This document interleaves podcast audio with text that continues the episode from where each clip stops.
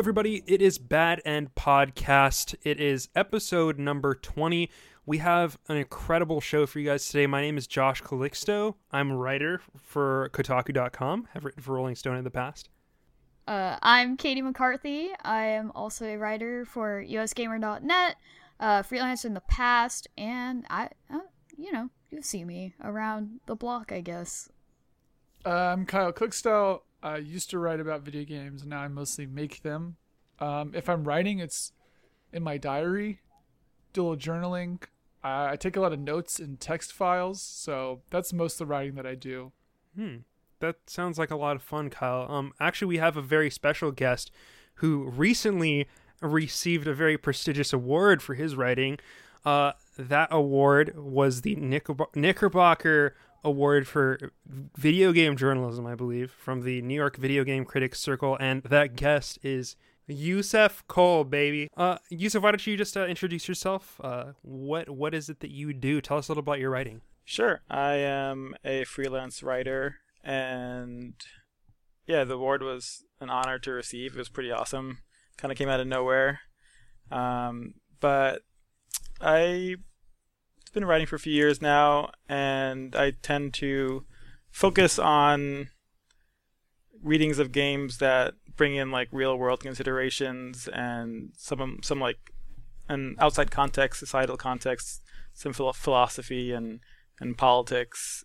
And so I won the award for writing about uh, Cuphead and its historical context, and in terms of like its art historical con- art historical context and the the way it's attached to racism in early uh, minstrel shows and vaudeville and animation, and how that kind of hasn't been commented on it that much.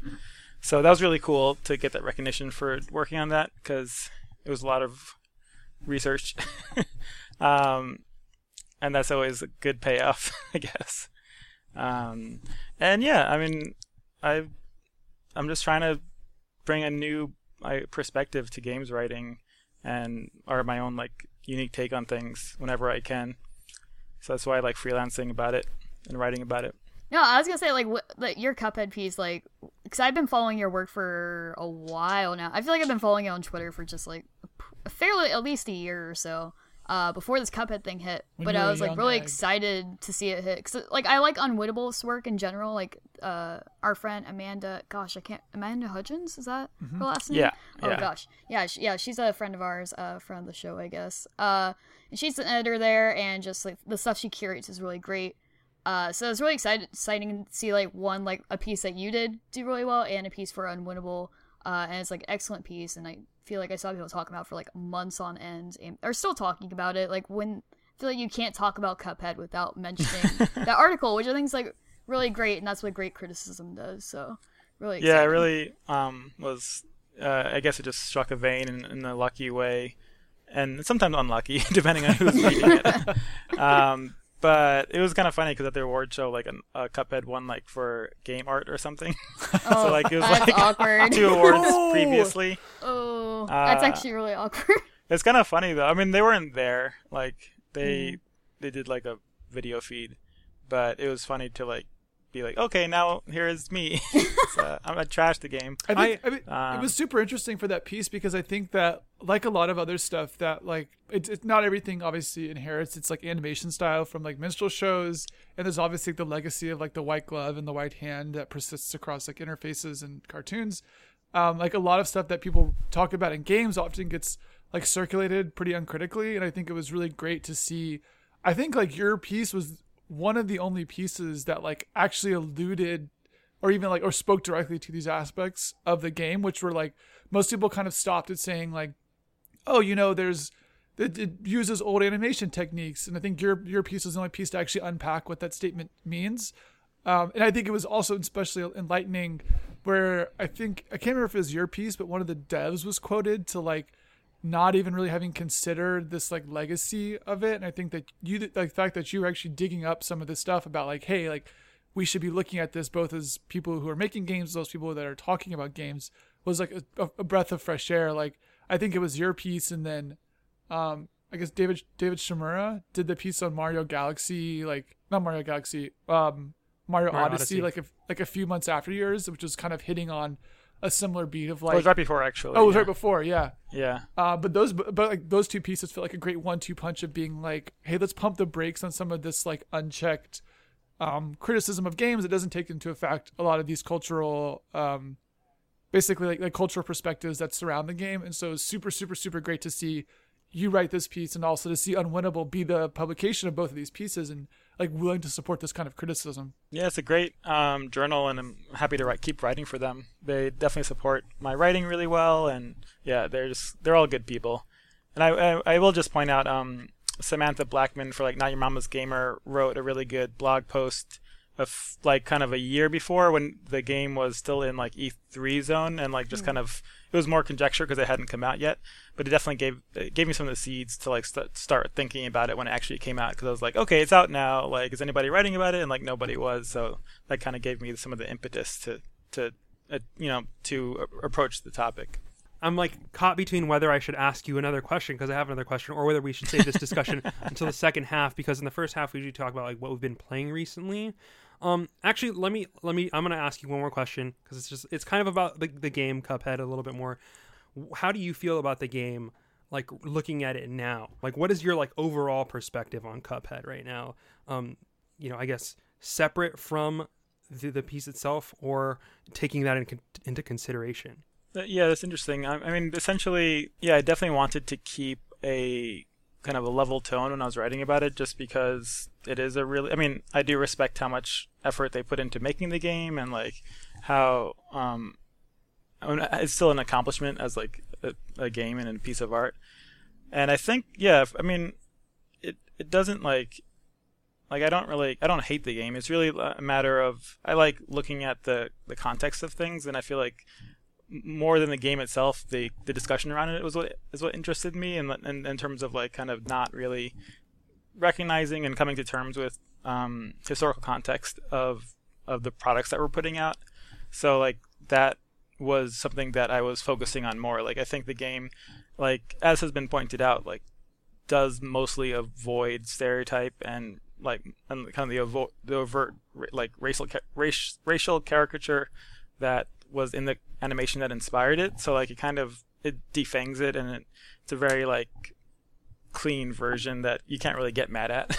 so like um but I think that's like what's interesting about it and, and what's interesting about like a lot of art that is based off of that period where you're just like um it, it's become so uh, assumed and implicit in like the art that you're like oh yeah like where's racism it's like mickey mouse isn't racist and it's like no actually like um, there's so much more to this and the fact that it's so inoffensive is like kind of something that needs to be deconstructed and examined. So like yeah i mean i don't really have super strong feelings about the the game at this point. It's kind of funny just to whenever i see it i can't help but think about writing about it.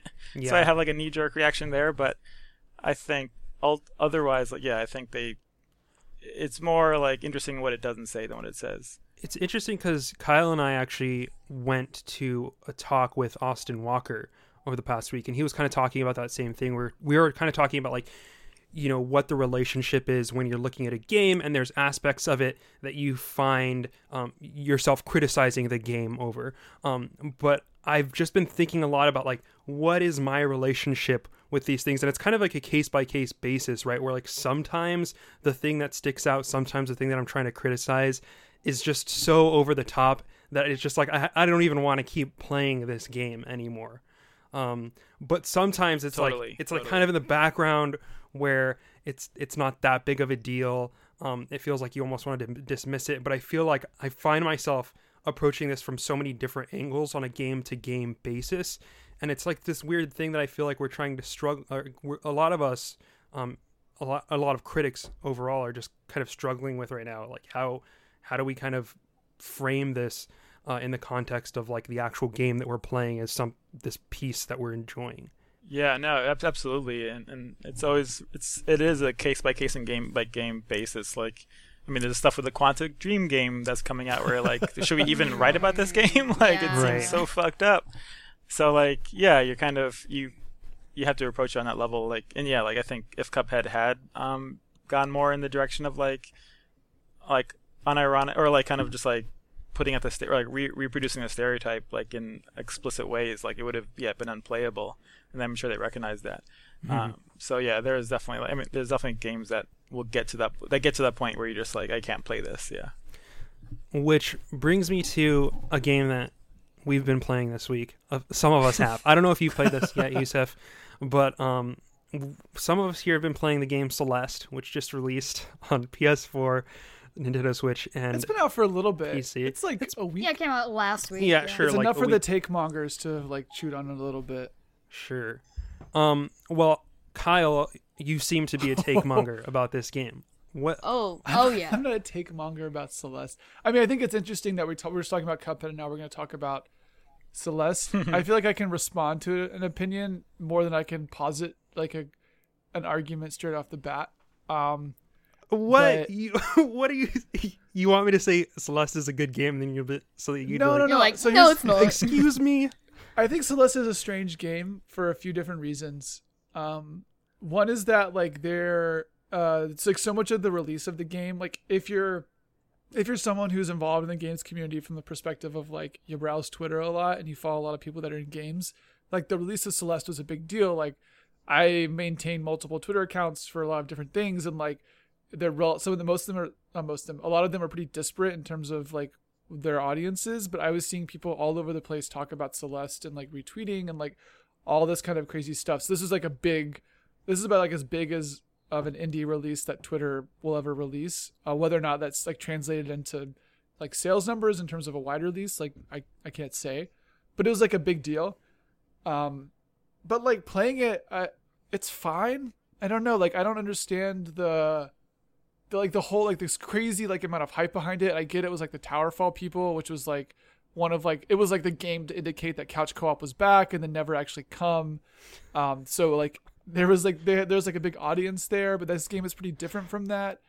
Uh, but people were just like losing their fucking heads over Celeste, and then Cause it's really good. I don't. it's fine. like- so I don't That's know. also like a bad metric to gauge. I, I don't know. It's like No, no, no. I'm just, You're- I'm just saying. What I'm saying is my, my point is my initial point is that the game is fine. Um, I don't see why people have like cared so much about its release. okay. I, Why does okay. that matter? First of all, Yeah, I don't. I don't think that matters at all. I'm, Like, not, I'm I just don't saying, I'm just, what I'm saying is that if the like my point is that if there wouldn't have been so much buzz around this release and the game would have just came out, like no one's talking about Dandara right now, which just came out, which is another like oh yeah, I really want to play that. great yeah. looking platformer that no one's fucking talking about. Um, and I feel like Celeste would be a totally similar thing, um, where it's like, oh, this is a fine hard platformer, but yet like, like the discourse is ruffling around this game because so many people are talking about it in the first place, where it feels like people are, people are talking about it because it was big. It's like a, it's a weird cycle that has no start. Hmm. Um, I so see- I, I- so my, my point is that I. I'm surprised by like how big this game is, just like like compared to what it actually is, which is like a relatively short platformer that's like Mm-hmm. kind of big in the sense that big in the sense that you know the coverage or press response is Yeah. disproportionate to a game of its size and is maybe even eclipsing other games that are seem to be similar in in size or I guess production. like no one has talked about the iconoclasts besides like oh it came out Yeah, the same time Celeste thing. came out. It's it's weird that this is like being picked up on as like the thing when I think there might be more interesting stuff going on in Dandara and the iconoclast than Celeste. I mean, Iconoclast is like very talky. It's like there's so much like word. I don't know. Like I think that's my problem with it is like I was caught like Celeste is just like you're in and you're playing, and this is like a very tightly designed platformer that is challenging in the main route, but not super challenging. And like the real challenge is like the where I feel like the game gets like really interesting, where it's like I'm rethinking routes and like it's like I don't know, it's just like a very well designed platformer. I mean, it's not really, and it kind of ties into like the narrative in a way that I didn't anticipate. Like I was just expecting it to be like a smooth platformer probably, but I feel like it rises above that expectation. Whereas I feel like Iconoclast has like this whole weight of like this has been in development for like a decade, and then it's just like, uh, this is like a lot of talking and just like a lot going on, and I feel like it overcomplicates itself because there's just like so many systems in it or whatever. Yeah, I don't know. It's I don't like, want to reduce the conversation to this, but is it a is it a is it a fun thing? Is, is this about fun? Kyle? I mean, I've think? already dropped Iconoclast. Like, I, I feel like I'm already like not. I really want to check out Dandara though because it, like visually it looks really interesting and I don't know. I'm all about. It's on Switch, right? So I'm all about Switch games. so Yussef, Yeah, you, looks pretty cool. have you played Um, Celeste Yussef? Yeah, I have actually played some uh, a chunk of it. Um, I had to put it down because of Monster Hunter, which we can talk about later, I guess.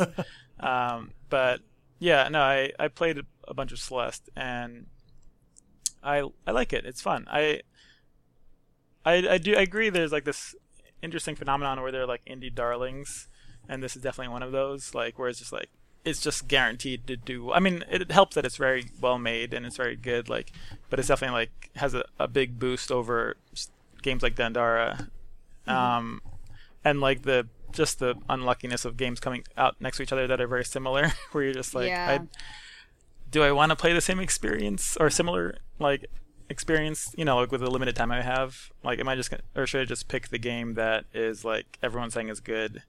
Um, and then you know do that. So like it's kind of a uh, there's a challenge. It's like it's an exposure issue where it's just like the only people who are going to play like lesser known games are people who are very committed to like playing lesser known games. like because if you're just gonna like um which I follow some of them on Twitter and you can tell that they're like angry that they're not getting as much attention. But you're like, yeah, it's like if you just um, take a casual approach to like playing games and, and just like play whatever gets recommended, like Celeste is gonna win every time.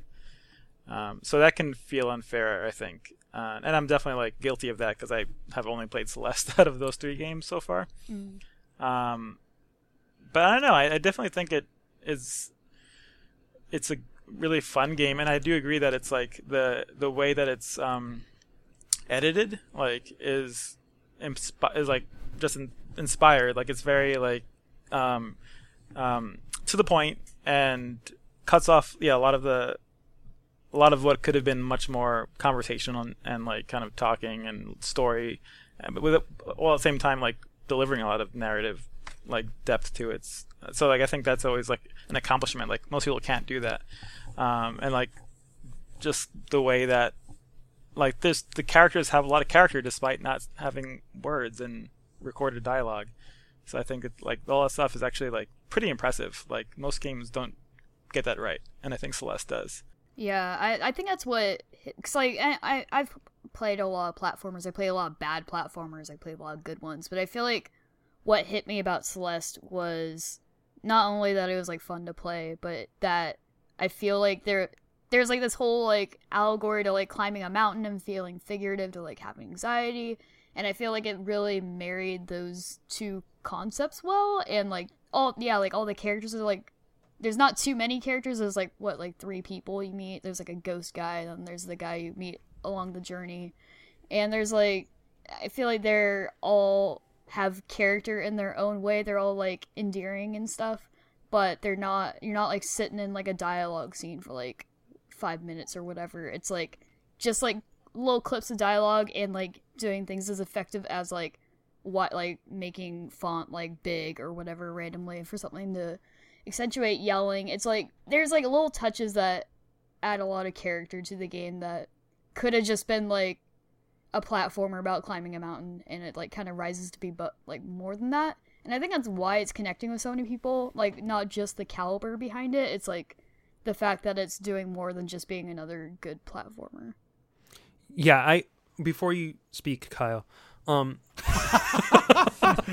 You see me furrow my brow and Josh starts to speak first. no, because Kyle, I think ha- has some legit criticisms of this kind of thing, which we've talked about a little bit on this podcast before, but I kind of want to get into a little bit more here. But I, I do like the way that it puts its story into the game, which is that it's sort of like an analog to you know this quest to find oneself by you know taking a big move, kind of challenging yourself via this Celeste mountain. It it it, it invokes a lot of like magical imagery, um, but it always feels like a kind of analog to an almost like into the wild sort of um, Cheryl Strayed type of um, type of story, uh, and I really like that about the game. Um, but Kyle, Kyle infamously is a is a hater of I think people paint he- me as a hater so often. no, no, no, no, no, no, no. I'm not painting you as a hater. Be- I not anymore. I, I want to take a step back because I think that your point um about the nice core thing um Yeah, is yeah. something that I kind of want to get into here and discuss that uh in with regards to this game because I think there's like a legitimate conversation to be had around there. But I want you, yeah, why don't you talk a little bit about bit about nice core, uh, which is a, a phrase that I think you you, uh, you coined. I might have been the one to coin nice core. I don't know. I don't know if that's like hundred percent true, but I was definitely. I feel like I was talking to Chris Priestman one day, and I said Mm. nice core, and he he took it and he was like, "Oh, that's interesting," and that I take that as me coining it because if Chris Priestman hasn't heard about it before, it's like clearly it's sort of true thing. Um, I mean, I think so. I mean, I I don't know how to necessarily get into that directly, but I can speak broadly and try to narrow it down. But like the whole mountain thing feels like a thing that we've done before in games, so it doesn't feel it, it like it feels if anything it's treading the same ground. Like really, let me remind you that there was a 250 million dollar game called Journey that did the exact same fucking thing and is doing it way better than Celeste ever has a chance to do. Like it's it's a thing that is known by everybody. What? It's like I it's feel like, the Journey's whole, a whole different you vibe. like carrying? But is like, a different. It's it, but it's like a it's like a sim thing. like, it's like it is it is a journey Oh up a mountain, and like in terms of self discovery, which is like a tale as old as time. Like the Sisyph- Sisyphean like like myth. Like it's it's a thing that exists and is being done. So I, and like in terms of like attaching a story to a platformer that's about climbing a mountain, it feels like someone's first idea about what climbing a mountain means, and it's probably why a lot of people climb mountains in the first place is because they're like doing it for like some sort of like personal self reckoning. So it doesn't necessarily feel like this beautiful marriage of like mechanics and story where it's like, okay, like we need to put a story in a game about climbing a mountain. Uh, what if this person's like trying to reckon with themselves? Like, okay, we'll go with that. Um, and that's like I don't know. It it feels and which makes a lot of the stuff feel like. Uh, it, it doesn't feel disingenuous, but it feels like um like perfunctory. It's like, oh, of course, she's got some inner ghost that chases her. Uh oh, there's the inner ghost again. Oh, she's being like, but there's a friend along the way who helps her like be nice to herself. But oh, there's that ghost again. It, it feels like something. It's like, it's I, I'm I'm not a fan of like throwing around the idea of tropes, but it is like it's like very tropish in terms of like how this person is actually climbing this mountain. So when people talk about the narrative of this game, it I don't view it as some sort of like revolution in platformers. Um, it's just like it feels perfunctory in a way that I think a lot of people see it as a more um, like intertwined piece, and I just see it as distant. I mean, Uh, the story might you know go into some tropey territory, but I mean the fact that it's a platformer to me and that it's ex- that they're telling this story via a platformer and using like typical platformer mechanics and addressing and using it in terms of a very like real lived experience of like depression and anxiety. Um, I think that is something that I don't see often. I don't think those are tropes at all. I don't think like the platformer ab- about a person struggling with anxiety is something that I see very often, uh, especially when it comes to a platformer that has like very short, still pretty funny cutscenes that are charismatic and uh, you know to you probably cloying. Um, but I I was fine with them. I, I was mean, fine with them. I, I, I like- like that part of the game. braid existed. I think people don't do it because it was done at like a very high level, and then it's like, oh, why would we touch this again? Um, going back and playing braid, it's not like I don't think it holds up, but it's it's definitely it's definitely a thing where like the platformer is often the, like the whole like the um there was like this whole thing like two years ago, two like three years ago with like the puzzle platformer that gets it like some it grapples with some sort of thing. Like you had like Thomas. Ori, have you played Ori? Yeah, Ori, like there's like the, the, Actually, the I think- emotional I think platformer Ori is is a actually a- fucking genre. It's a good example of something that gets it wrong because I hated Ori. Because I felt it was super cloying. Oh, and it was like yeah. like trying to make you cry the whole time and you're like no I, I can't cry because you gave me this incredibly difficult and punishing and unfair um, platformer and spread out the story way too much and then like front loaded too much story. Like I mean yes the There's a execution huge is totally cutscene in that game at the start. oh my god that cutscene at the start is like 20 minutes long and then you don't see like anything happen for the next like I don't know ever because I stopped playing it. It was too hard. But I mean, I think you, I think you do get Yarny. stuff that's more interesting. That's like Yeah, I was instead about to of- say Yarny's the same, and isn't that the same Unraveled. developers or something?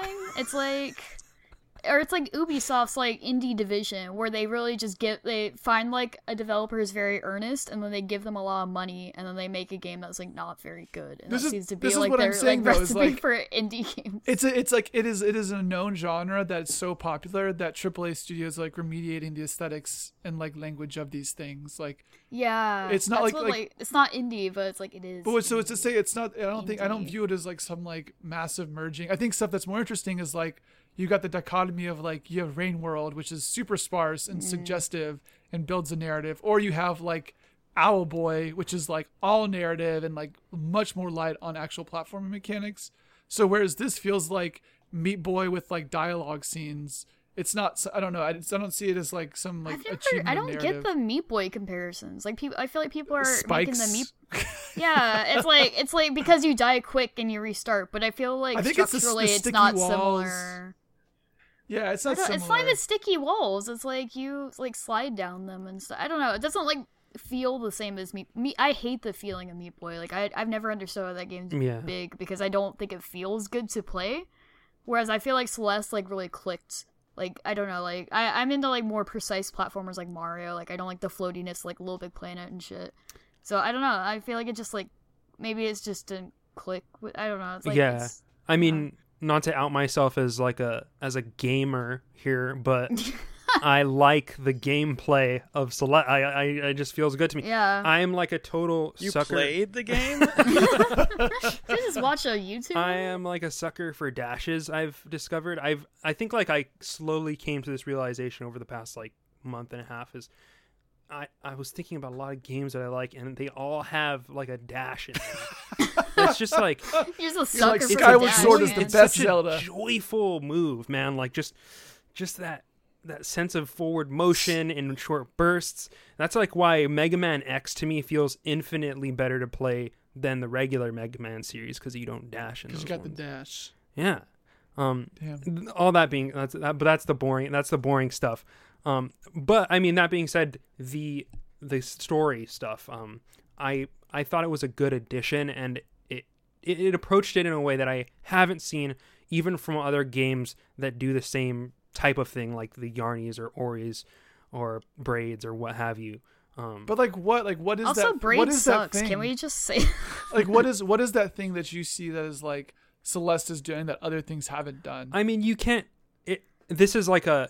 This is something I would want to write about in a review, right? Is that like if you watch ten dramas, like they're all you know, ten World War II dramas, they're gonna have different good things and bad things about the story. Just because they're all World War II dramas doesn't mean that they're all automatically the same shit. You know, some of them do it better than others. I uh, Celeste clicks with me more than a lot of those other. I think yeah.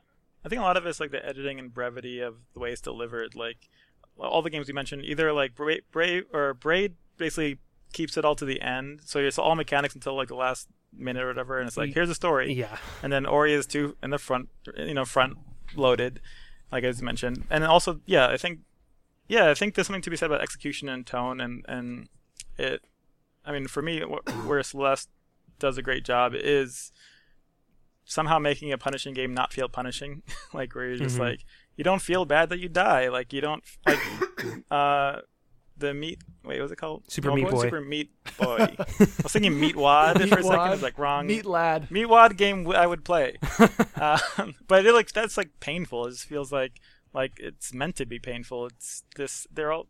This also the the this like very like, masculine like kind of masocore like that, and like Braid also like where you're just like there's a certain um the tone is of a of the specific perspective, and Celeste doesn't have that. It like feels like a storybook or or a or a Disney movie, which can be like a you know potentially like a a, a derogative or whatever. But I think you know Disney and Pixar are really good at at telling an old story well, I guess. I mean, I, do- um, and I think Pixar and I think uh, Celeste is kind of in that camp. I mean, this is definitely I think where Josh is starting talking about me talking about nice core as a thing because I do think like in terms of tone, there's this like this weird disconnect that I feel like exists between like the story and the like the actual gameplay of Celeste in the sense that like the game is um it's like a it's a hard platformer. I wouldn't describe it as like very hard or like masochistic, but it, it's a hard game. You know, it's not you can't just jump through it easily. Um, so it's it's reflexive in the sense that it's like speaking to older platformers and kind of pulls upon platformer knowledge, and it's it's talking to like Meat Boy, it's talking to Towerfall, it's talking to. Um, there's even a sequence that reminded me of Braid inside the game um, when you, I think it's when uh, your friend that you meet on the trail he's like going out through like some chute and you go right and so he's running along the bottom and you're running along the top in like a very braid like manner that felt like a quote um, so it's like speaking to a lot of these things and so but it also requires a high degree of technical acumen or mechanical execution to actually go across these levels. So it's already speaking to an audience that is like skilled in playing video games and perhaps is like understands and gets where this game is coming from. But at the same time you have this this story that feels like it's speaking to a lower level of person where like you said it's like a disney a disney type thing. There's like this it's like kind of like sloppy emotionality all over the place. There's like the young kid who's climbing the mountain but she's like sad and oh like i haven't even beat the game yet but i know like there's gonna be something at the end where she's happy and she transcends um and she's like and she meets like different people along the way that are all like they're like they're like very strong characters uh, but it, but it, but it's weird because it's not like it's the the interactions between those characters are not complex at a level that the game implies that the player is in general. So you've got this like varnish of like niceness that's then undercut by these like quote unquote tough as nails mechanics that makes the. But I don't think it undercuts it. The thing, like, I mean, it's obviously subjective, but it just there's something about how tone and and the surface layer of, of the aesthetics like manages to make the same exact mechanics feel completely different. And I think that's like really interesting like aspect of the game where you're just like, yeah, I don't feel like I'm like super awesome when I pass a level or something, or I don't feel like it's like this cool like pure arcade challenge. It just seems like a way like I don't know, this is, is the way that it um uh, it's almost like Portal or something where you're like it's the levels are you know a, challenging puzzle but it's really more about like how they support and like underline the narrative or even just like punctuate it in ways that just let you think about what was said in between different like dialogue scenes Yeah, for me, I know, it just doesn't yeah I actually made the Sorry. Portal comparison um, a while back, and I think that like made Kyle a little bit concerned when I initially brought it up, because I think that there's like a big aspect, um, like a big extent to which you are you're doing you're planning out your route through the level. You can kind of get an overview of what you're going to try to do, and then you try to execute on it. And slowly but surely, you get better at executing, and then you get to a point where that you've never gotten to in the level before, and you just like immediately die because you don't know what to do next.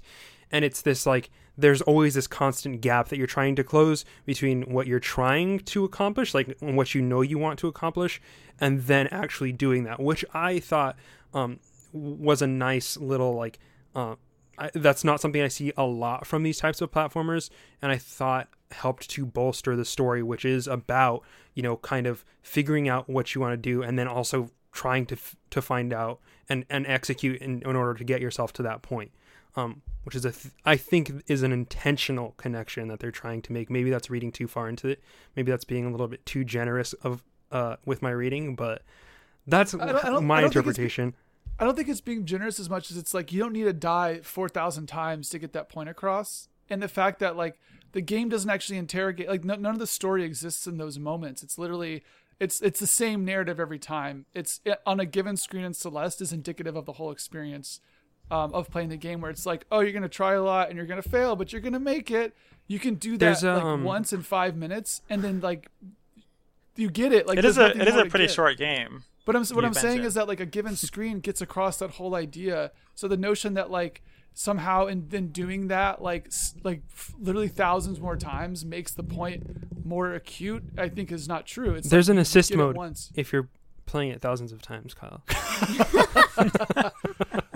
I'm, I'm more like extrapolating Get my good deaths towards like a towards a goal amount. But do No, you, I know you what get you're what I'm saying. saying, right? I It's get what you're I, saying. I, I totally understand it, but it's like there's nothing inside of those moments where you're not talking to somebody where the story actually exists in the game. And so it's and because the story is then relegated to these specific moments where you're talking to these characters, it feels like everything between is interstitial because even those moments are so same like level to level that it's like okay, well the story is progressing when I'm talking to people. Everything else is just flavor in between in which I'm like trying and failing. I think that's like a that's a video game problem, isn't it? It is. Yeah, and no, I, I'm, mean, I'm saying, that's what I'm saying. It's like Celeste is like other stuff. Like I don't, I don't see where the revolution is here. That's like happening. Where it's like, oh, it's. I don't it's, think anyone's calling it revolutionary. I think people are just saying it's a good game. Like I don't think I've never don't I haven't seen anyone that. being like I don't No, know. I I, haven't guess- seen I people being like I'm this is like the greatest platformer ever made or anything. All right, like, I will, I will say, stuff in here. like, I will just say that Portal did really good things with um, advancing the mechanics as the story advanced, like where you go outside the, the puzzles and stuff, and you're like, okay, this is actually matching it. And I like I haven't finished Celeste, so I can't comment on whether it does that. Um, but yeah, I think like there, you definitely have to intertwine the mechanics and the narrative in, in a way that it's not just it's not always the same over and over again. Yeah, I think that's a good Yeah, point. I feel like towards the end it kind of does that. Like it, I don't know, but I don't want to like spoil shit. But Sure, I don't know. yeah. Uh, I don't know. I, I feel like the like Kyle, like you're making the claim that people are saying it's like revolutionary, and I haven't seen like anyone saying stuff like that. So that's kind of like is bewildering me. I yeah, yeah. I think I'm, I'm, extrapolating here, but my point is that it's like it's not. I don't. I don't view it as something that's like this big next step in platformers, where it feels like it's remediating like norm, like, like normal design, yeah. Normal design know. characteristics of platformers, and it's like, um, it feels good. Uh, I think the wall jump is kind of weird, but like, and I also think that the registration on the Switch controller is bad. Like, I feel like 99% of the time I try to jump vertically, I jump horizontally. I don't, that might just be me. Oh, are you playing with Joy Cons? Play with the Pro. yeah, I'm the Pro playing with Joy. Cons. Oh, play with the Pro controller. Okay, I gotta. I think it's a Joy-Con game. problem. Like the Pro controller is like way better. But I, I guess it's like, but all that considered, Pro it's like, yeah, Celeste, Celeste yeah, is a that's fine pro game. gamer tip right I think I think I have like a strong opinion about it because it's it's a reaction to the incredibly positive opinion I've seen around it, which is not to say that I'm like being like um anti this game because it's popular, just that like I'm like I, I care about actually looking at what this thing is doing and it seems like I I just don't get where the praise is coming from. All right, all right. I like Celeste. I'm playing Celeste. Like I played it See, today. I'm gonna play it thing is- tomorrow. you never actually talked about nice core which which i wanted you to talk about because i think with this game like it, it starts getting into the territory of like it starts feeling like the characters are out of a coke commercial or something like that where it's like this weird like who are like these people are it's just like they're just so nice and caring for one another and there's like you know even the main girl she'll she'll act like a jerk like sometimes but she's very like yeah it, it's very uh It's like no one's gonna no get friction. mad. No one's gonna get mad at this game. It's like, oh man, the character. She's like, she's kind of sad, but she's but she's a good Right. character. yeah Versus like, I think like Night in the Woods is a great is a great way to show like something that is not nice core but deals in the same themes. Where like Mae's a fucking asshole. Like she's not a nice person, but she's like a character that exists and like has opinions and stuff. Whereas I feel like these characters are relegated towards like, oh, you're gonna be the nice character and you got to be accepting of everybody, and like here's this guy, you should accept him even though if he's a little weird. And you have characters say things like, that guy's a jerk. And you're like, what? Who wrote this? This is so silly. Okay. Yeah, I mean, that was I was thinking that when I was playing this game. I was like, Kyle's gonna think this is a is a nice core game. It's And definitely it's full on nice. Any game There's, that's like- popular on Twitter, nice core, 100. there's an extent to which uh, you know you're like. Suspe- I'm like suspending my disbelief when I'm like reading these characters. Maybe I just hang out with a lot of assholes. I don't know, but you know, usually in real life, to me, people. Oh a no, all more my friends are mean, so it's like very. I was like, wow, this guy's like so nice. Like, yeah. I'm not used to this experience. It's like, this guy, like I want to take a selfie with this dude on a mountain. Why not? He's so nice.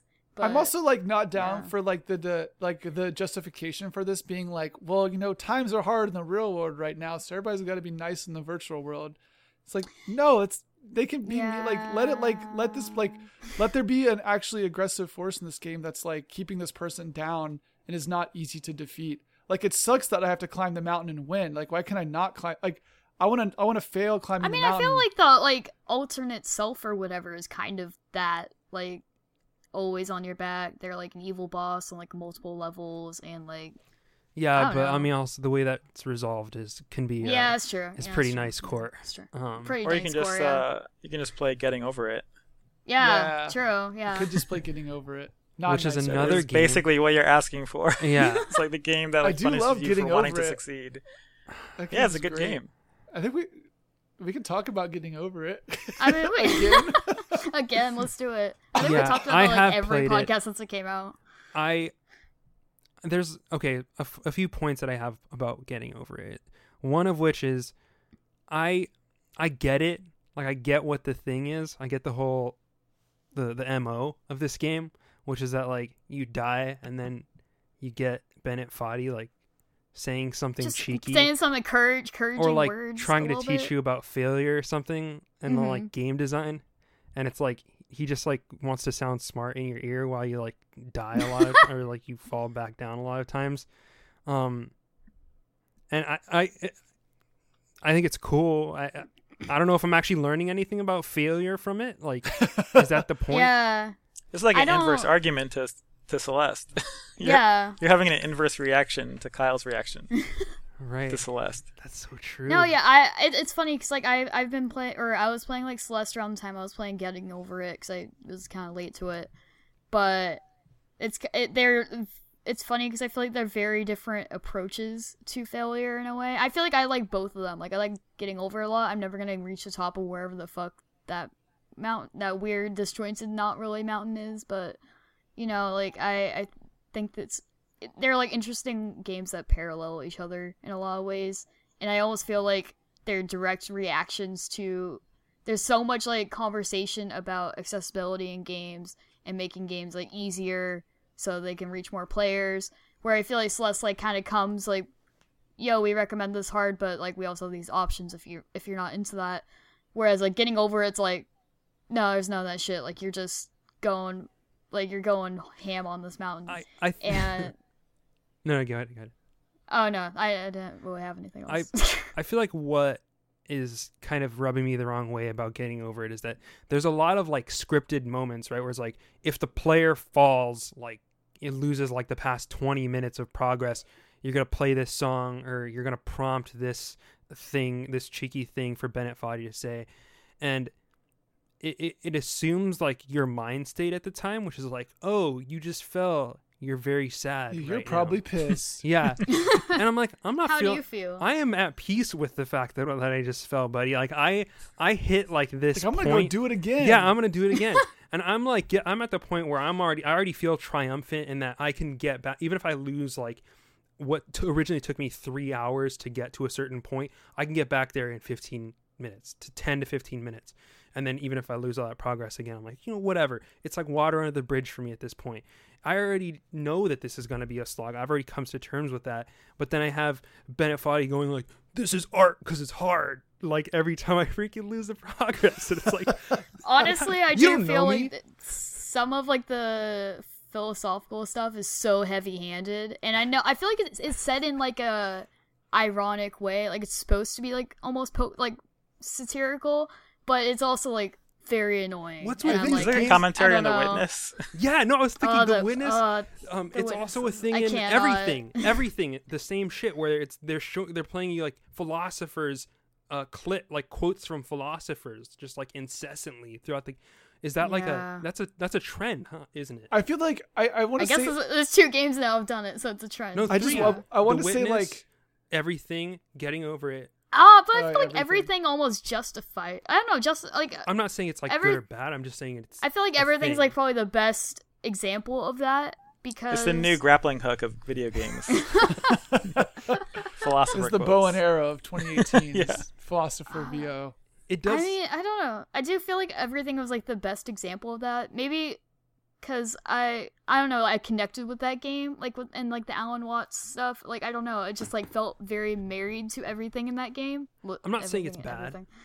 I just think it's like it seems like a tool like in the aut- auteur's toolbook right now of like Yeah, let's definitely. use quotes from philosophers to teach you, It's you like know they just open up like wiki quote. Like, To- all right, which ones can we throw in this bad boy? failure.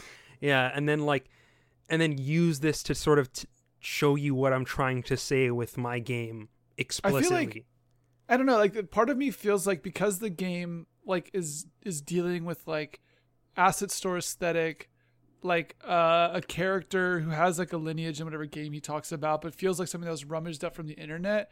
Like part of me feels like the VO itself is um is is done not to not not to be taken at face value, but to seem as if it is like wiki quote dialogue, where it seems like it can be this thing that could have existed and pulled up, where it's almost like um I remember reading some interview with like Wes, like or somebody writing an article on Wes Anderson, and they described Wes Anderson films as like films about um, the way people remembered something. So it's like the, the the like the films themselves play back almost as if they're memories of the characters that are in the films versus them just being filmed. And getting over it has a similar feeling to that, where it's almost like a like what a what a game thinks of itself as or something. Because there's another version of getting over it where it's like the art is cohesive like like QWOP was stylistically cohesive. It's like it's a cohesive art style from top to bottom.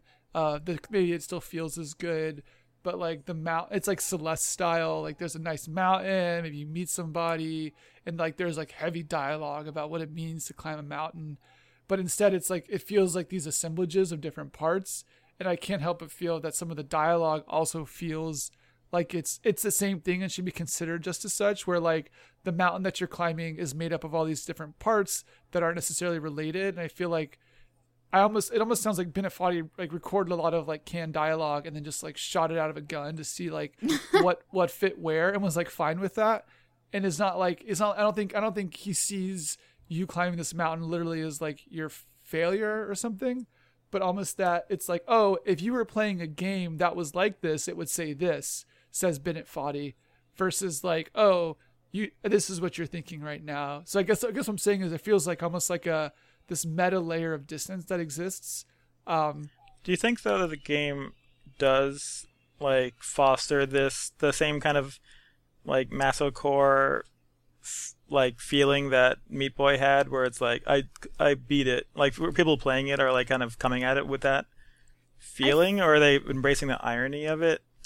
I feel like with in my experience, I I'm not like getting frust- getting frustrated with it or anything. Like I feel like it's a very relaxing game in a weird way. Like I it's kind of like the game I pop on when I'm like waiting for someone to log on for like PUBG or something. I'm like, okay, I'll just play Bennett. Like I'll play Getting Over for a little. I'll bit. play Bennett Foddy for five minutes. yeah, I'll play Bennett Foddy for a little bit.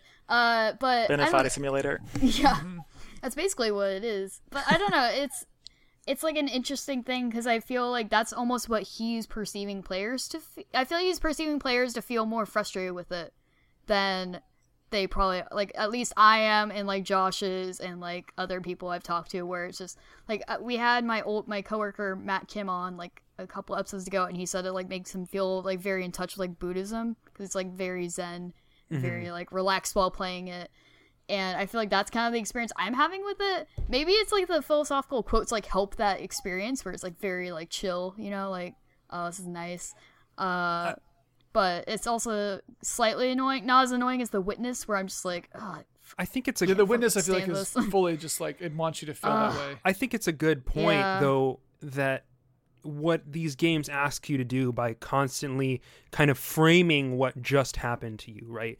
You died or you found an audio clip or you turned into a bear when you used to be a house and everything.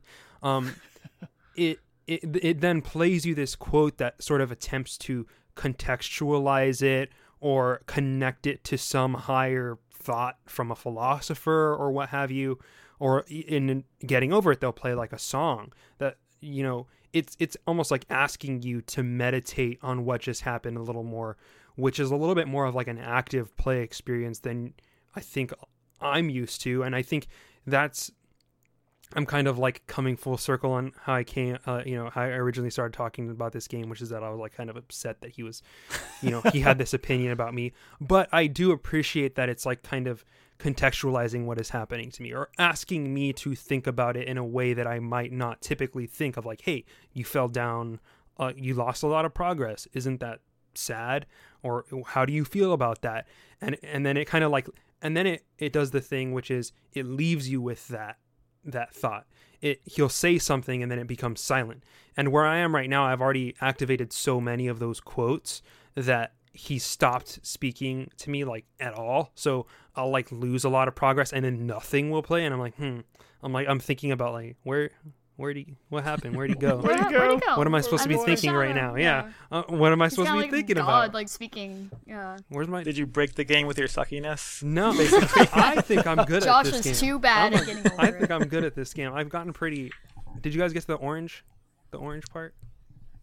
No. I saw the speed run. I'm not good at this game. Um, I feel like I'm, like I've at- also only towards played the a few end. hours. I feel like I'm like I've only wa- I've only watched videos. Mm, Yeah, I watched a speed run and it was crazy. Yeah, like, this person is just like going so quick, and I was like, that's never going to be me. yeah, but I also think getting over does that thing where, yeah, like what Josh saying, where like if you fall down, you can get back to where you were relatively easy because now you kind of know what you did that was successful. I feel like Celeste does like the same thing where I'm like breezing through levels. It took me like 45 minutes and like 10 minutes, and it's like Mhm. I like when games kind of teach you along the way without being like tutorializing every little thing where you're just kind of like naturally more like better at the game. yeah. I think it's really really like getting over it more than something like Celeste because it has an actual notion of failure that you mechanically feel. Whereas in Celeste, it's like you die, you spawn at the start of the, the screen. You die, you start. And same Meat Boy is the same thing. Like a lot of these platformers do the same thing. Whereas getting over it is like no failure is like a real thing. Like you can you can diegetically fail in this game and literally go back to the start and have to start over. Um, not because your like saved game got destroyed or like you accidentally you know loaded the wrong thing. It's like it, in the game you can literally just fuck up super hard, um, and that feels that time. feels like symbolically important in terms of a game that like ha- like is is kind of grappling with a similar idea. Like we don't know what the man of the pot is thinking, but um, the fact that like a notion of failure can exist inside of a game that doesn't break the game, I think is interesting, and that feels like something that's actually revolutionary. That is like I feel like I haven't seen that before as someone who plays like a lot of platformers and video games. Um, the idea that you can just like oh like you'll lose and you have to start over. It's like oh man that's what Battletoads, dude. Battletoads. Yeah, like this is like, I like, mean, like also any old post, games. post arcade. Yeah, just like any. Yeah. Super ghouls and I yeah. I do think that if Celeste had that, it would have totally broken it, because again, like there, like we were saying, the tone is that you won't feel this way. like it, Yeah. it's like it's a it's a feel good story. Yeah. Like, like no one playing Celeste ever thinks that she's not going to reach the top of the mountain. Yeah. Which I don't think that I don't think that's wrong. I don't think it, it Yeah, I don't needs think to bad make her, you feel bad. Like we have, if you want to feel bad, there's getting over it. If you want to feel good, there's Celeste. Games Because I are want so to feel bad. I'll diverse. play Celeste. Yeah, if you want to feel exactly, just invert it depending on your tastes. Kyle likes There's- there's- difficult art, which There's makes a game him that'll make you feel bad for everyone. Guarantee it. All right, I think. I, I think we should take a take a break. Yeah, it's, we've been uh, we've been at it for a minute. Oh jeez, for a while. All right, we'll be right back.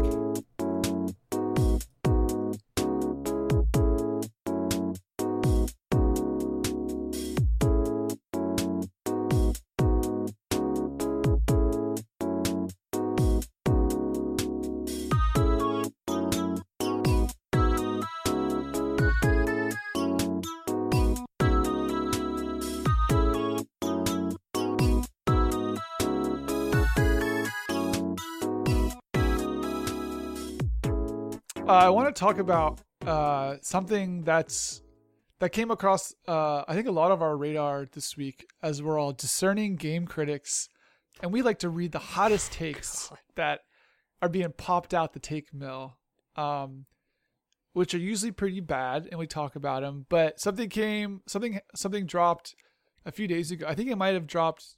To, yeah, I guess yesterday probably, which would have been the sixth of February. Um, who knows? Who can say what yesterday really was when you listen to this or today?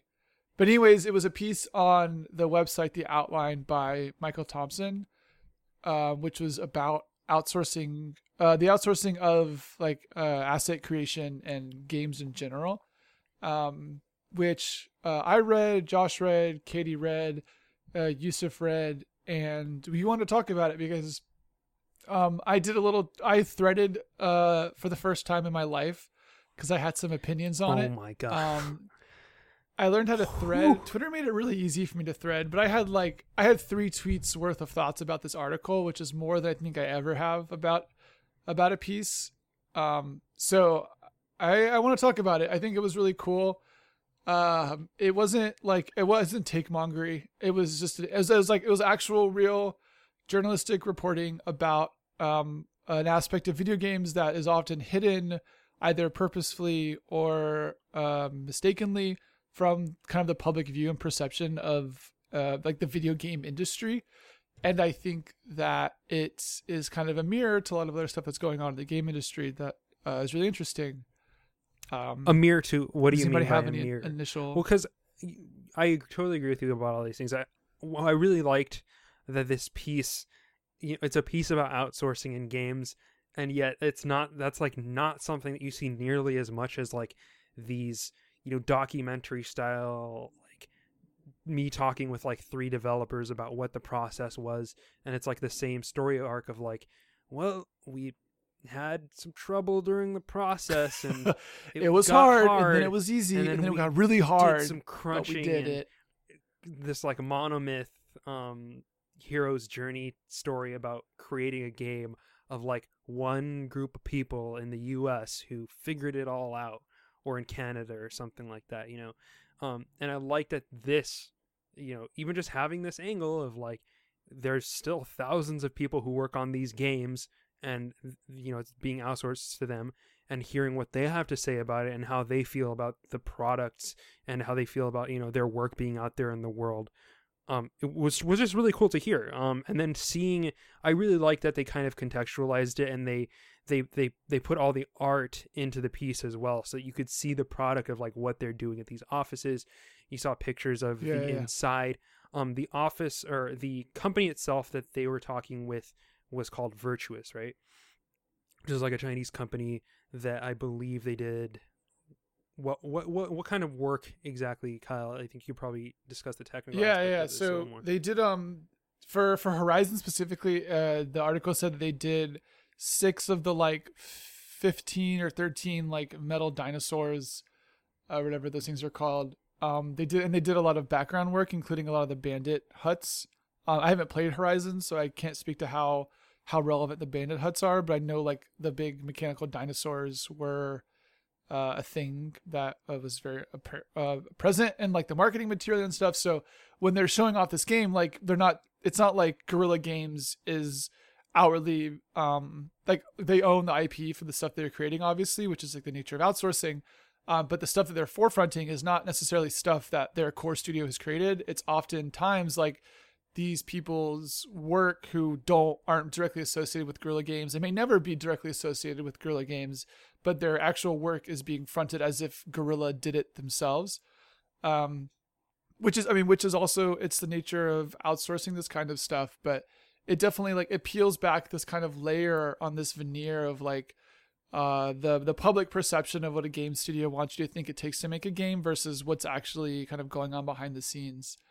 And I like that um, one of the points that he brought up, one of the big takeaway critiques that I saw from this piece was that um, he, I think, in going to China and kind of seeing and talking to these people and seeing this process um, at a you know at a macro level, he could really see why games would not have much control over like whether a game like Horizon Zero Dawn has you know appropriation in it. You know, like there's no central like with so many people working on so many different aspects of it it's like it's being scattered so far and there's so many different things that they have to worry about in, in the project management aspect of it the getting all this work together in a way that and putting it together putting all the pieces together um that it actually just makes it harder to focus on small things like that that might come off in the end as problematic as, as it ended up uh, happening with Horizon Zero Dawn.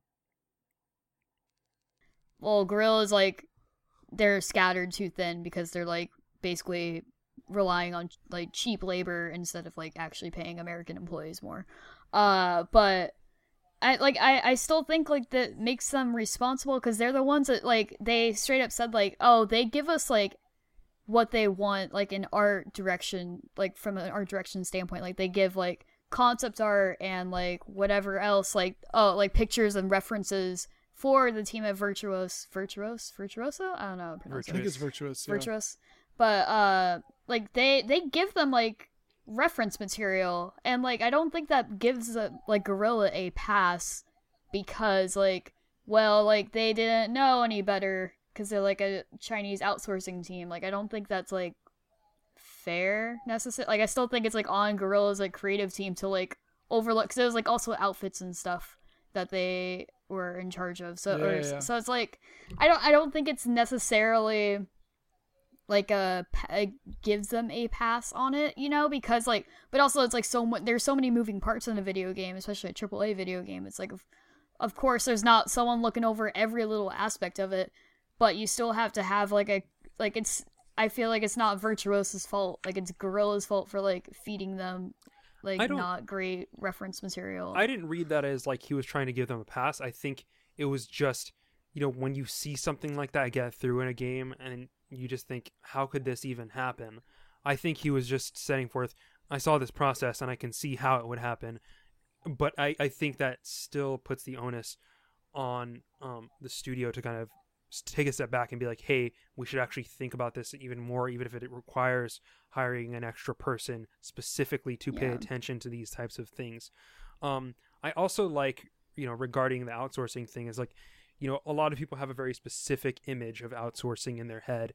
Um, and the people at Virtuos didn't even really like to use the phrase outsourcing because it's Mhm. just like, it's just, you know, they're doing this job and they, uh, it's easy to think they were doing real work. It was like they were Right. doing like they were doing things that were like core parts of the game that Yeah. without the game, the game would not be complete with them. And like in a big way, it wasn't like oh we forgot like this small UI thing. It's like oh like if we don't deliver on our six dinosaurs, like the game will not be done. Like they Right. they felt like they had a core role inside the experience. and they you know and they totally Yeah. do and and it's not like Yeah, a story you know necessarily about like exploitation of these people in china they were talking about how like their hours aren't that crazy. And even there was like some comparison of like what the hours are like here and uh the video game industry being like notoriously bad with crunch times and the hours that people are working and you know Virtuos they're talking about how they get um they get like overtime and stuff like that. They get paid overtime.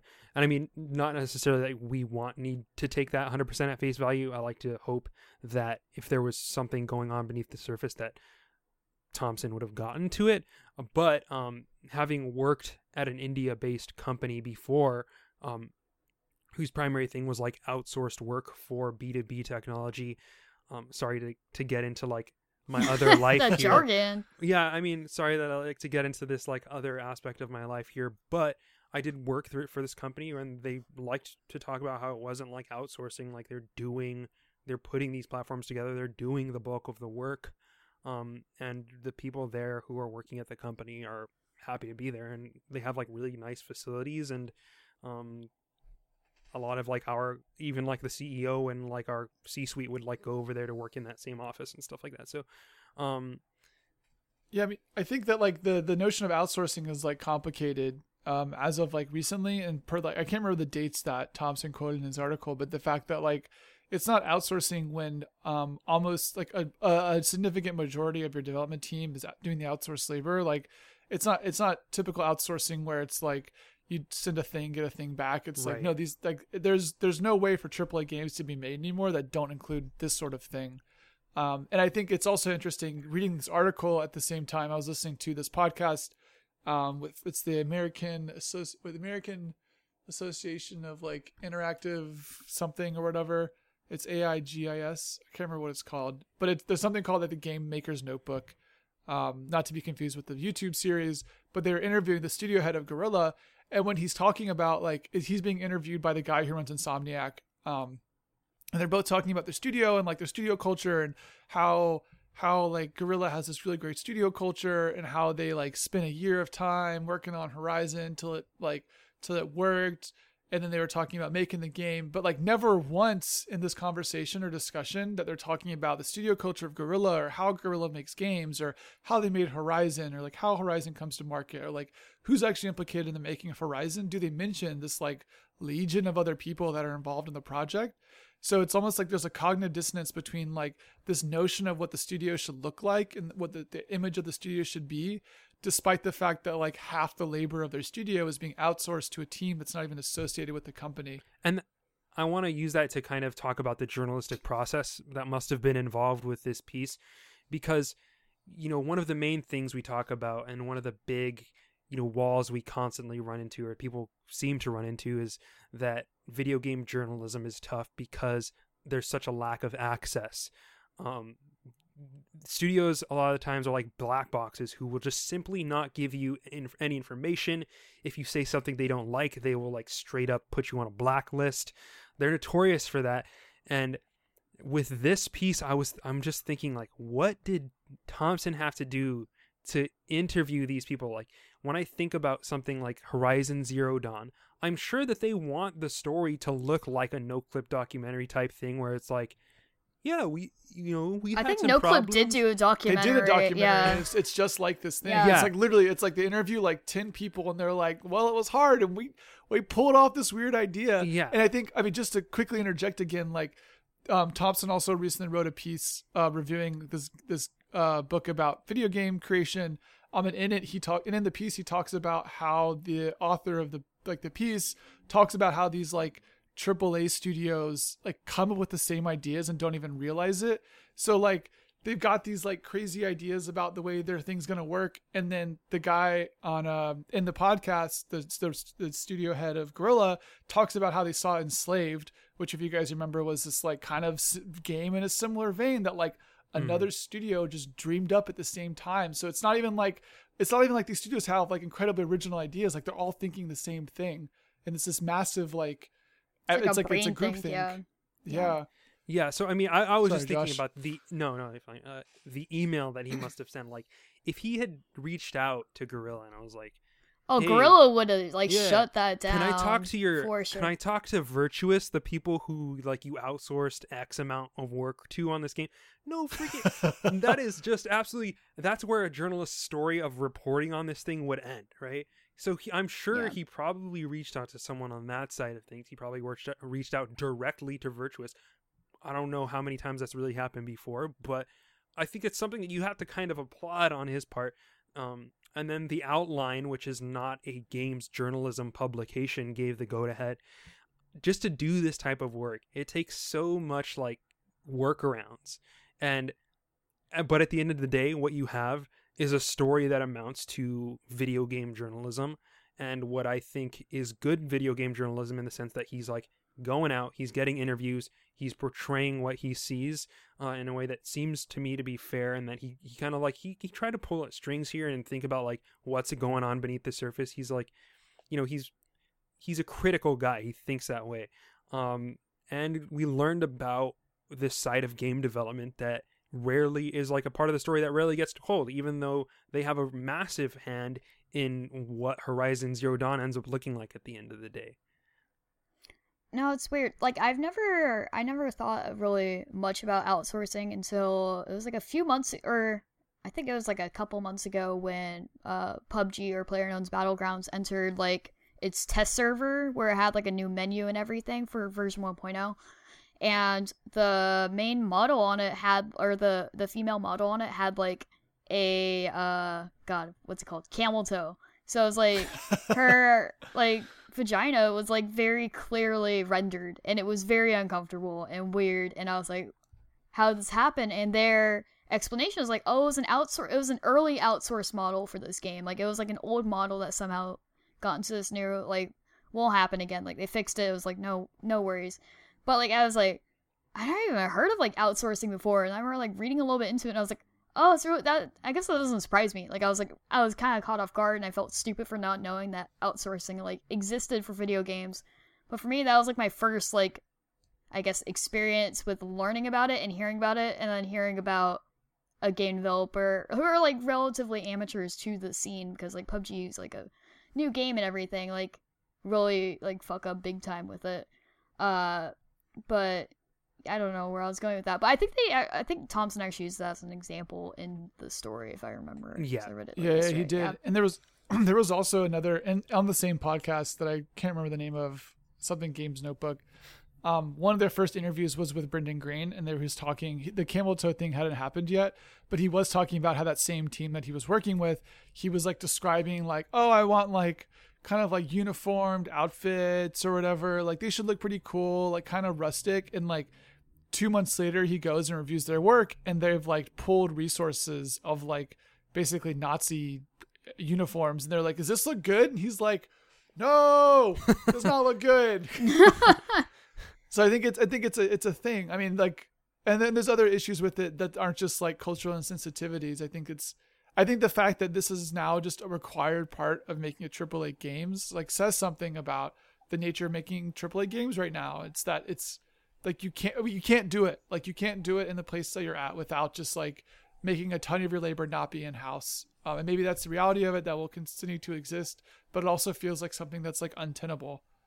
And it's it feels a bit unfortunate because I think, like we were saying earlier, that the like developers won't really come up with very interesting ideas, and that's kind of a byproduct of this because I think what's rewarded more than anything is like a lot of things. Right, right, right. Yeah. like if you just like shove a lot of assets into your game and like polish it and you know hire 2000 people in China to like basically populate your world to like ridiculous level level of detail then everything else gets kind of forgiven and that's I think the byproduct of this because something I was I was thinking about also was like you know these people have ideas too. It's like they they don't like like the idea the term out being outsourced. Is like how do we get to the point where we can like they can make their own games? Like those can like have traction in the west. And like it's not just the same three developers like making some iteration of each other's game like over and over again. Yeah, yeah. No, yeah, I was I was thinking of like this kind of argument in relation to like like companies that port games directly. And like I was like thinking about this recently with like the Bluepoint remake of Shadow of the Colossus, which I feel like loses a lot of like the tone of the original because it just basically just makes everything look really shiny and nice, and they like like made the lighting different, so it's just like literally scenes like just like look straight up different. And I, people are saying it's gorgeous, and I'm like the w- one person that was like, I don't, I it's pretty, I guess, but it doesn't look as good as the original, in my opinion, at least from an art direction perspe- perspective. But it was like making me think of like when like when for game developers that like only make ports like that's all they do is they port other people's games like what? That's it's such like a weird like unseen labor almost in a way because it's still like the the company that's getting the hype around it is going to be the first developer. It's like the recent L.A. Noire thing was not like a team bondi thing so they've long been dissolved. It was like some other port company doing it and that's like the real reality of like all ports, especially Switch ports. Like that's like the new hotness, and there's like companies that are going to rise solely to port Switch games. Like whoever has ported Skyrim to Switch was not Bethesda; it was like some other weird developer. And same with Doom on Switch, and it's just like this weird unseen labor. I mean, they're still getting credit; they're still getting their name on the thing. Like, and Virtuos still in the credits for Horizon Zero Dawn, so it's not like they're like unseen, but it's still like 30 minutes later yeah, it's, it's like yeah, exactly. They're at like the very end, but it's like they're not seen as in house. They're not being like, I mean, they're seen, being seen for their works. Their stuff's getting published and their name's still on it, but it's still like this weird thing where it's like, what if they got to make their own game? I wonder what that would be like. And it's like that's probably they're just probably just making the money as just a port smith or whatever. I mean, we see what happens with this type of stuff too. Like the whole, like when these VFX studios are collapsing in Hollywood because all their labor is getting outsourced. Like the long tail of this stuff is like Guerrilla Games goes away and Virtuos becomes a massive, like skilled games developer who's um, making games that are like selling in America. Uh, so I think it's it's I don't know. It's it's, it's like there's a precedent for this thing, and it's like it's it the, thing, the same thing just happened in movies. Now it's happening in games. And i think if people don't see this as like a warning sign that like oh we should change things you're gonna have the same sort of like rhythm and hues fallout that you had with um like studios in america. I think i think guerrilla games is actually based in like denmark or something. Uh but i think it's it's the same principle It's kind of tough though because I think like you have to change the actual formula as opposed to like getting better, like with some like amorphous definition of of competing because there's just no way that like American studios could compete because they would have to pay people way less than they do. They already don't pay them that great. Yeah. Yeah, like, yeah. um, so it's like it, I think the the base issue is that the kind of games that people are asking for, right? It's like the fact that yeah, like as uh, they mentioned, Amy Hennig talking about how it's untenable to keep making like games that look like this, and I think that's a fair issue. I, I, I mean, I don't think I'm a little, I'm not very hopeful that we can reverse course from this because like it's just like every direct, every like influence is pushing in that direction. Hollywood and games are kind of like converging on one central point where it's like they're kind of they look like each other. Like it's just like CG everything and um like make your make the action figures move. And then that's uh the next 20 years of Marvel Marvel movies. And then the game for games it doesn't really matter like if the story if the if the premise or conceit is that interesting as long as it looks like a movie and plays good like and then is like has gives you like 30 hours of gameplay. So it's kind of like i don't think there's a i think in that future like it it's not going to look good like for for small american or for medium sized even american game studios. Like the they, there's no place for them there at least to work in to have like a job that's not like nonstop crunch. Yeah, I mean, I think the article Right. brings some I- of this up as well, where it talks about um, like the difference between um, like uh, Horizon coming out as well as like what was actually big that year, and there was like this Chinese mobile game called I can't some something of it's like a very mobile gamey name, but it was like the best selling game last year, um, and then Horizon Zero Dawn I think said made like twenty or thirty mil. I don't know, it made like some some like tens of millions of dollars of profit versus PUBG, which is like a relatively smaller unknown studio who was fully outsourced its labor, um, made like four hundred million dollars. So the and there's something about like EA like um reduced its workforce by like six hundred people or something and saw like a one billion dollar increase in profits. So it's like the mo- like the model is unsustainable and it's like it's already failing now. Um, so I think it's like we're gonna see like some I don't know if it's gonna be a paradigm shift, but something is gonna happen in the next like five or ten years where the some like the like some sort of shift happens like the nexus of video game creation might like be a thing that just exists in china now um there was a great another great podcast that i can't remember the name of where i was listening to but it was somebody who had just went to the chinese game festival like the, the chinese e3 which i forget what it's called um and they were like yeah it was crazy because the chinese gaming market is massive but like you go there and like Bethesda is showing, but Bethesda is not showing Fallout. They're showing Fallout Shelter, which is a mobile game, and it's selling like buku dollars, like significantly more than Fallout 4. Um, so I think the I think the model is happening there, but as like the like the common gamer vernacular is like mobile games aren't real games and they don't matter. When in fact the market for mobile games is actually defining what it means to be a video game now. Um, and you have things that are massive successes like in terms of being a video game that are just unrecognized in terms of like this discourse of like this AAA, like the idea of AAA itself is like it does not take into account these other things that are actually more of a success and more profitable than things like Horizon.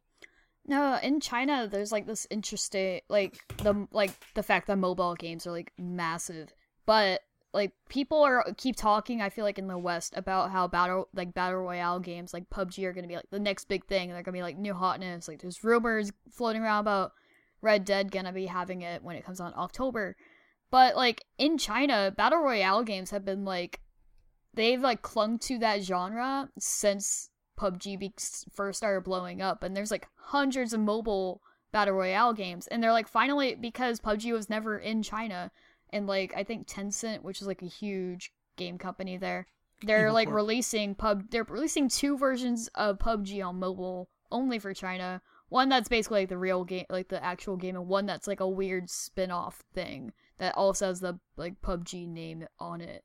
So it's like this really weird thing where it's like if like let's say Virtuos or whatever were to make their own game with all the skills they got from like basically doing every AAA game you could think of like they've done like un- stuff for like Uncharted 4 and like so many other games like that were listed. But like they would probably just pivot to the mobile market because that's like what's big there. It's it's like a different it's like their skill set is not suited to their game market so they work to for another game market. Yeah, I mean, I think that's uh, like Western centric view that we tend to have, like a USA centric view.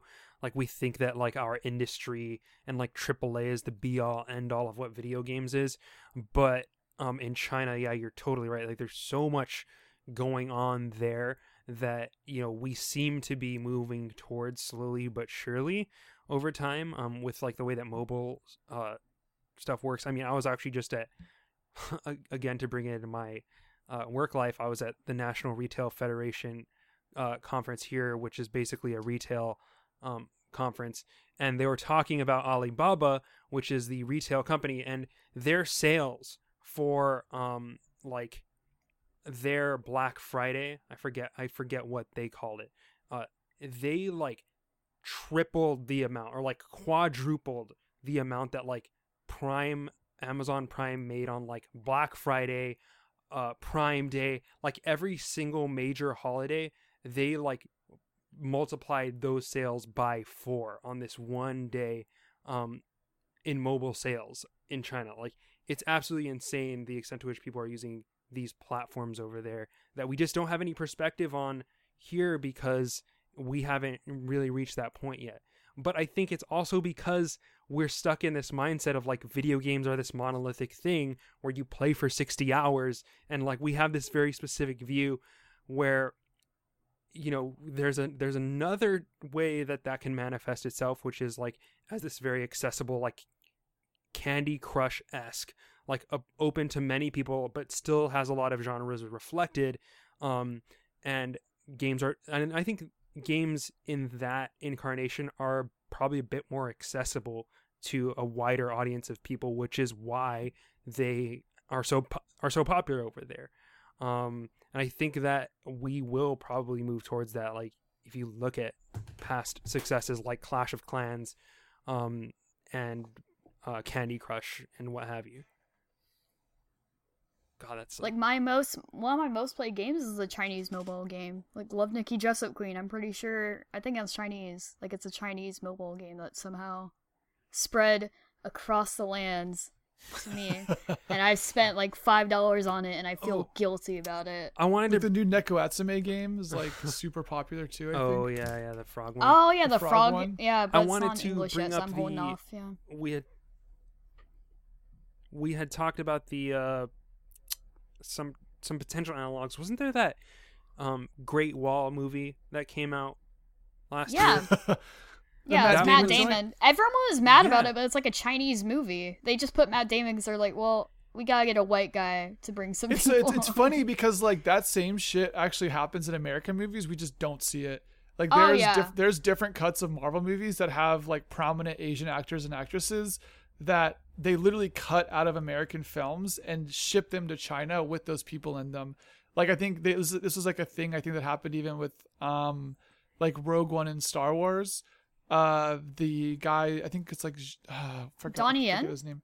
Donnie Yen. I think he I think he and his like compatriot in fighting had a much bigger role in the film that was actually in the Chinese version. I know like Iron Man does like all the Marvel movies do this. So it's like it's weird that we see it and we're like, it's weird that Matt Damon's in this Chinese movie and whereas like in China they're like, fuck yeah, this like Asian actor is in this Marvel movie. We're gonna go see this, even though it's like American. China's Uh, like the second biggest market in the world for movies. Like movies, like they Yeah, they do huge. well. Usually, they usually do the best in China, and they do well also in America. And that's why, like in so many blockbusters, you see like Chinese actresses popping up. Like in King Kong Skull Island, like they had, God, I can't think of her name, but like they they just kind of it's just it gets a way. they do yeah. Independence Day as well. Yeah, yeah. It's it's it's like a weird. It's it seems like a weird thing. So like you start to notice it. You're like, oh, I've seen her in like these other block, like weird Hollywood blockbusters, and she always just like kind of pops up. But uh, I don't know. It's it's also like a sm- like it's definitely a Hollywood move because they're trying to get that China market. So like we have to put someone that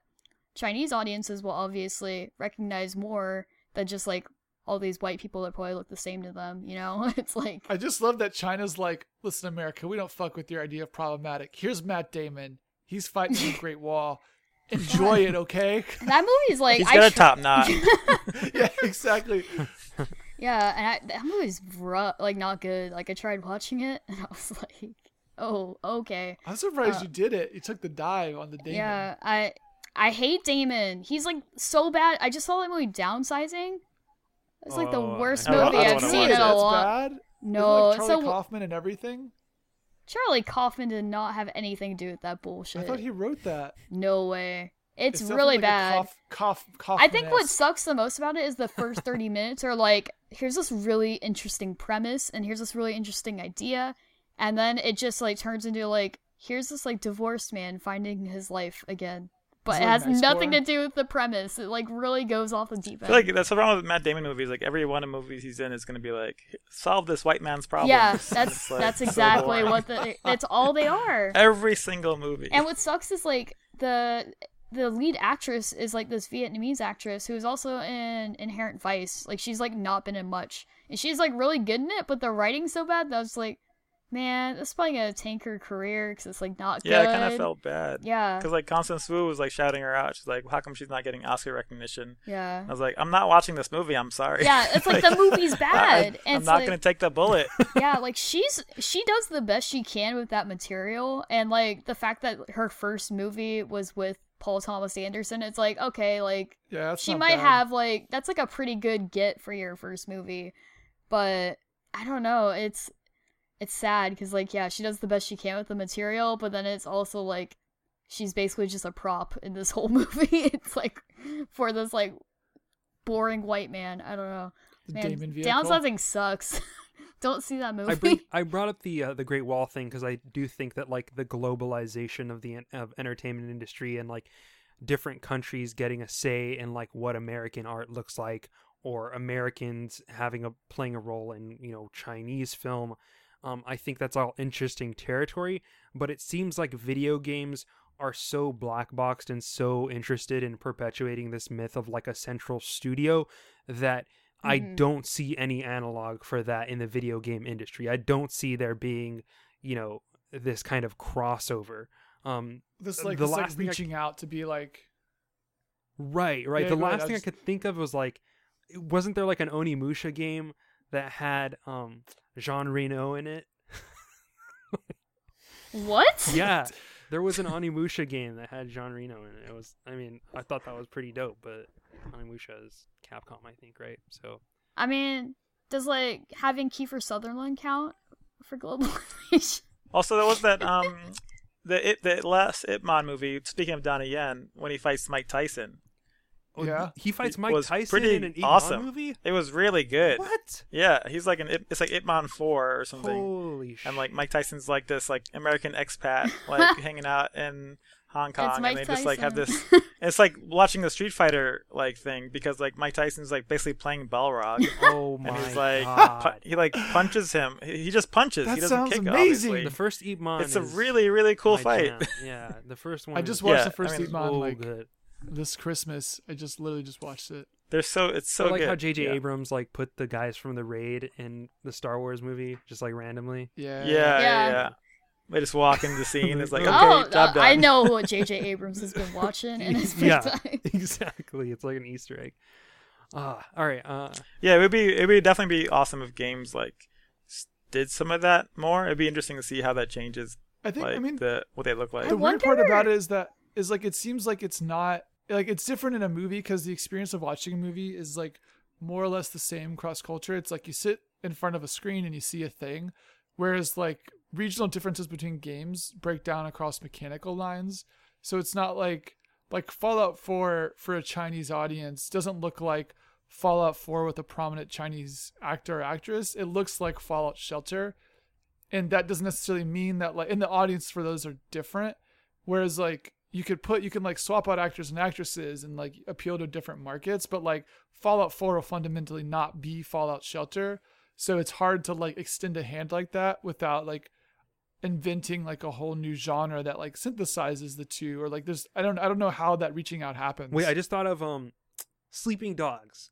Speaking of Donnie Yen, speaking of Donnie Yen, he's gonna be in the Oh, Sleeping yeah. Dogs movie.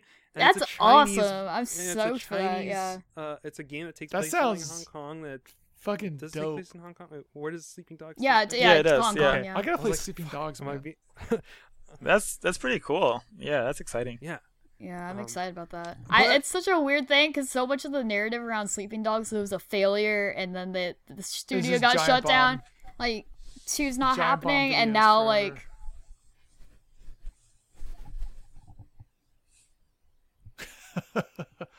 the ghost of sleeping Is it- dogs. I'm patting you on. It's the back. interesting though, because I mean, not to drag it out further, but like the mobile market kind of failed in the U.S. Like, I mean, remember like five years ago, it was like all games will be mobile, Yeah, and yeah. then everyone's like, I'm not making any money off of mobile. Like, it's like no longer a thing that you should try and do in the U.S. to make any money yeah, it's like because it got so flooded. Yeah, I think I remember like even at E3 now, it's like you don't see talks about like mobile game making and like monetization stuff. It's all about it's like it's about basically like a return to like either making AAA games be better or like making a sustainable indie studio. There's no talk about like oh, doing mobile stuff. There's like there's like a mobile track, but it's definitely not like I don't think that you have like the gamer crowd saying that like mobile is going to ruin gaming like you did 5 years ago. Yeah. oh yeah, I, I feel it- like there's it- like it- two separate markets now. It's like there's people play mobile games, there's people play real game or like real games, quote unquote. Um, Yeah. so it's like it's almost and they're almost more accepted now. I feel like there have been a few like hits like Monument Valley and stuff, so people are like more accepting of mobile games than they were when they're like, eh, they're all gonna be like Candy Crush. But even like stuff like Clash of Clans hits, which is basically like a like very free to play game. When like stuff hits that's just like not a gamery video game, like Kim Kardashian Hollywood is like oh, that fucking game huge. rules. That's it's like game. huge, but like nobody nobody that like is a gamer like notices that's not even on their radar. Yeah. I think that this just it's totally a different market. Like I don't think any like anybody like plays Horizon Zero Dawn is also like a fiend for playing dots or something. It's like they're just different different people. And there's no. the I mean, I'm sure there's these- people. I mean, the thing is, like, it's not that, that there's not a market for this stuff, and that's why it, people are disincentivized from going into it. It's because the incumbency, like the studios that have already struck it big, there are the ones who are the giants who currently, like, basically monopolize the scene. Like your Supercells and your Zynga hasn't been do it hasn't been at the same level necessarily, but um, just like these PopCap, like all that. yeah stuff. all, all these guys like they're already there like you're not gonna want you're not gonna want to come in and take on like king for instance um but at the same time like one weird thing about those is that they don't have like this critical community um like you have like uh these these publications that cover mobile games but they don't have engagement from like your average person who's playing clash of clans you know like it the the the community surrounding these things are like more in the YouTube type space and like and scattered about the internet in a way that's like much less centralized.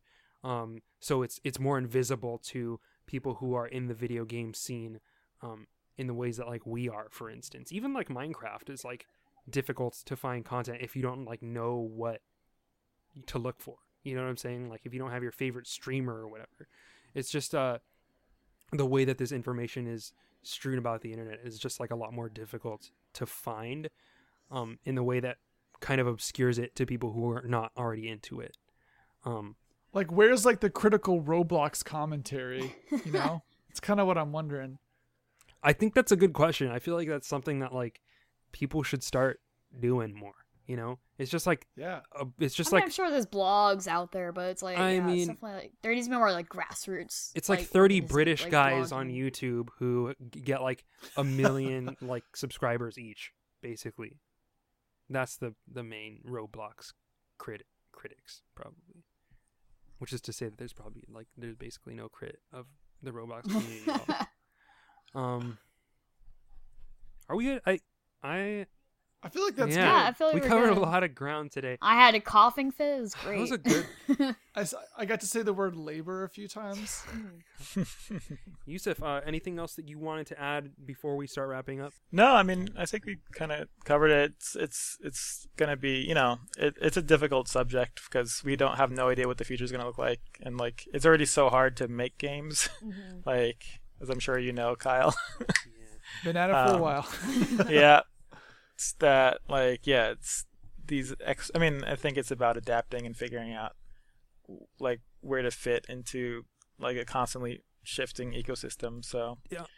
I mean, it's cool to you know I'm glad that glad uh, Thomsen made this piece because yeah, it's nice to like get out of our bubble of like especially like Twitter where you're like kind of only following certain releases and and certain ecosystems and you're like no most people don't play games like that like we talk we like you spend a lot of words on it and then like it just it's such a it's such a niche which I'm I'm not against necessarily. I like I like not having to write about every part of games. Like I don't know if I would want to write about mobile games unless like they I mean, maybe it'll be you know one with a really cool take. Like some of them are pretty cool. I mean like Like all the Simogo stuff. Yeah. yeah, like Simogo stuff is awesome, and like in Monument Valley, the first one was like really dope. I think so. they're tiny touch tales, like hidden folks. Like there's there's interesting Yeah, stuff. Hidden Folks I've it's been like, meaning to play. Yeah, but that even that stuff still falls in the realm of like some of like gamery video games. And I think there's so much mm. other big stuff that like like Josh's love Magikarp Jump. Like I don't think I ever saw an article of Magikarp Jump. Maybe like one or two. I but it wrote wasn't one. like a, It was big when Like it very It's like early small, on. you know? You just weren't. Yeah, you probably weren't paying You just attention. weren't looking. You weren't I wasn't part of the discourse. You're right. Um, Yussef, where can people find you online? uh, on Twitter at YumiU, um, and that's pretty much a good place to All look. right. well, everyone go follow Yussef because he's an awesome writer and an awesome critic, uh, award-winning critic to be sure. Um, and while you're at it, uh, follow Bad End Podcast. We are on Twitter at Bad End Podcast. You can email us at badendpod at gmail.com. Like us on Facebook, rate us and review us on iTunes, and we will see you in a couple weeks. Later. Thank